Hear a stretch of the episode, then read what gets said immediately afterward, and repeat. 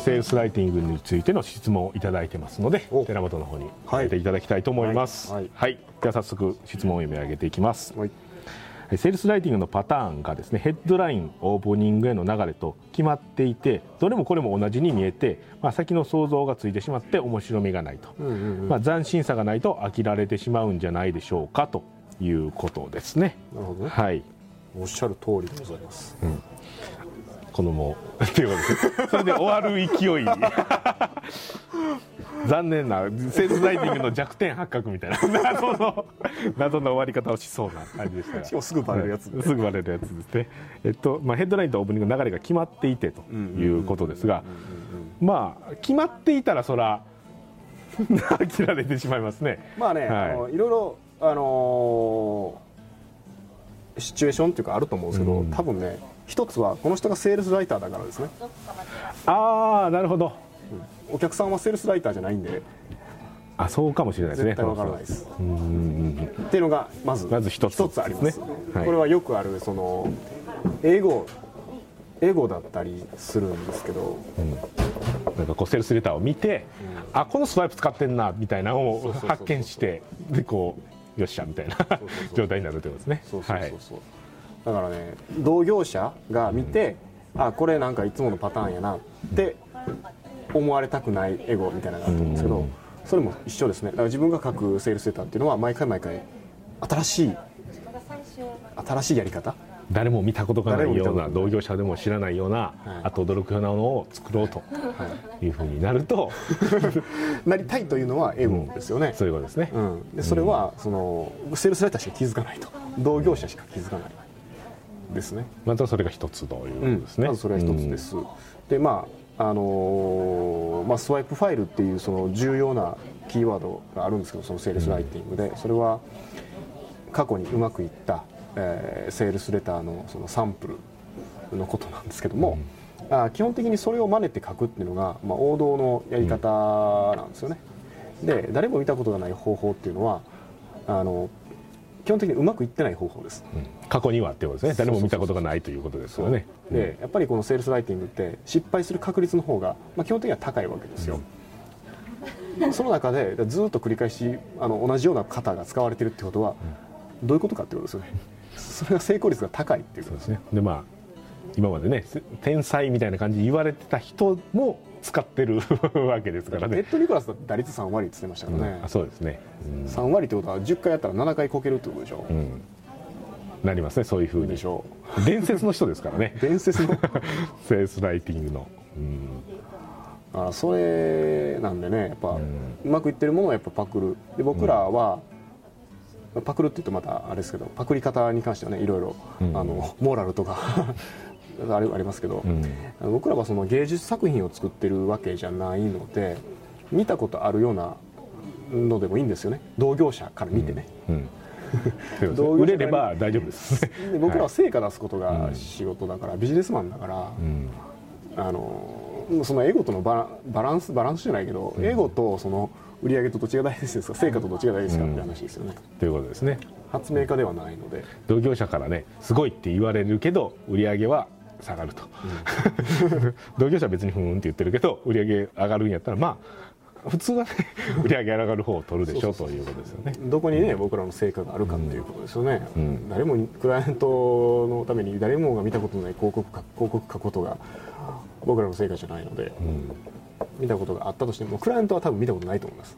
セールスライターやってる人は見たことある広告うんかもしれません、ということですね。そうそうそうそうなので、まあ、飽きられるという、まあ、僕らもねセールスライティングやってるんで、まあね、社内の人に見せたりすると、うん。ああのスワイプですねとか言われるのは、まあ、あんまりねいい気持ちはしないですけど 別に売れればねまあまあ関係ないと、まあ、それあと驚かしたいっていう気持ちももちろんありますけどということですね。そうですね。で、まあ、セールスライターじゃない職業の人は、まあ、広告をねそんなに同じ、まあ、いろいろ読んでる人もいると思いますが、まあ、そんな研究とかまではしないので、まあ、普通わからないというところとあとはまあ目的は、まあ、その同業者の人たちをあと驚かせることではなくて、まあ、売り上げ上げることなんで、まあ、成果が上がるかどうかっていう基準で、まあ、見てもらった方がいいということですね。飽きられるんじゃないかという基準じゃなくて売り上げを基準にした方がいいということですね。あとはね、まあ、今のその2つまとめてもらったんですけど、はい。あのまあ、あと何個かあると思うんですけどこの方はおそらくですけどいい広告をあんまり数見てないんだと思います、ああなるほど。うん、なんで例えばスライドファイルが7個しかなくて、その7個のパターンを何回も何回も使うとかいう形になると、まあ、それは少ないっていう。7種類しかないんやんってなるんじゃないですか、まあ、なりますね。そんなことはないのでね、ということですね。もう今までうまくいった広告っていうのはまあいっぱいあるので。いっぱいあるいっぱいあるいっぱいある、いっぱいありますと、いっぱいあるしそうですね。いっぱいあるからそれを見ればまず解消されるかなと思う、普通にそのただそれだけで解消されるかなとは思いますね、というですね、あとそれ決まってたとしても同じスワイプを使ったとしてもそれはもうその売ってる商品だったり売り売売りたい相手だったりその市場の環境だったりタイミングだったりによってその書く内容の文章が全然違うんで、うん。型は同じでも、もう全く違うものになります絶対。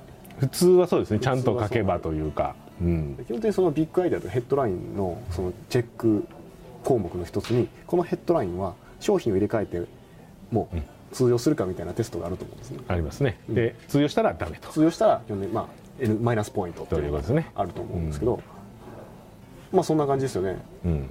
同じのを使ってたとしてもそれが変われば全然違うものになりますよねと。まあそれはリサーチをちゃんと深くすれば解消する問題ですよね。ということですね、まあ、お客さんが違うので言うこと変わりますよねっていうことですね。型が一緒でも中が変わるからそんなにこう心配しなくてもいいんじゃないかということですね。あと最後4つ目ははい。あの型が決まってるっていうのはなんでかっていうとそれはうまくいってる過去にうまくいってるその広告を分解するとそういう共通点があった原理原則があったっていうことです。だからそこは外したらダメっていうことですね、そうですね。ものすごくリスキーだということですね。そのうまくいったやつに共通してるやつじゃないのでいくっていうことですね。そのうまくいったやつからなぜか外れるということですもんね、はい。ものすごくリスキーということですね。でその外れたようなことはダン・ケネディもやってないんでやらないなやらないでおきましょうと。ということですね。まあその世界で有名な人も基本的にはその型に沿ってやってるんでということですね。はい。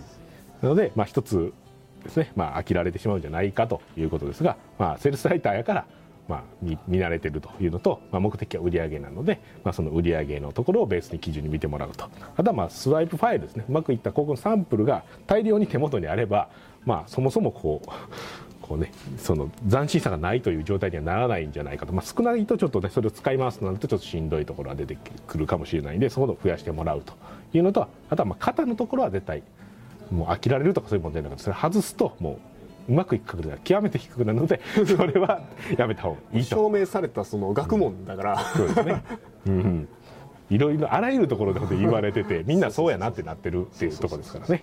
はいっていうとそこには注意してもらってというところですねでもそのやっぱ参考にするそういうファイルもしかするとその例えばあのいわゆるインフォ何々とかねはいはいそのそういういわゆるネットビジネス、まあ、ネットビジネスっていう言葉はすごく嫌いなんですけども、ネットビジネス系とかそれ系のやつを見てるとあ全部一緒っぽいなってなると思います、そういうことですね。その,、はい。あのその人たちが実際にこうリリースしてあるうん。セールスデータを見てると、なんか似たようなセールスデータがいっぱいあるなと思ったってこういうふうに思った反応かもしれないなそれはまあまあ同業者じゃないっていうよりもこうねそこを僕ら見ててもこう。思いますよね。思いますもんね。前のやつとなんか似てるやつが。だからその人もそのあれですよ。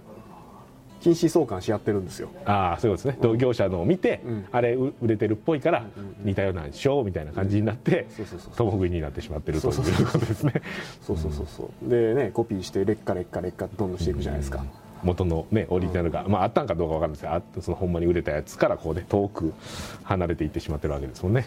はい。だからやっぱりそのセールスライターはそういうのはあんまり見ない方がいいです。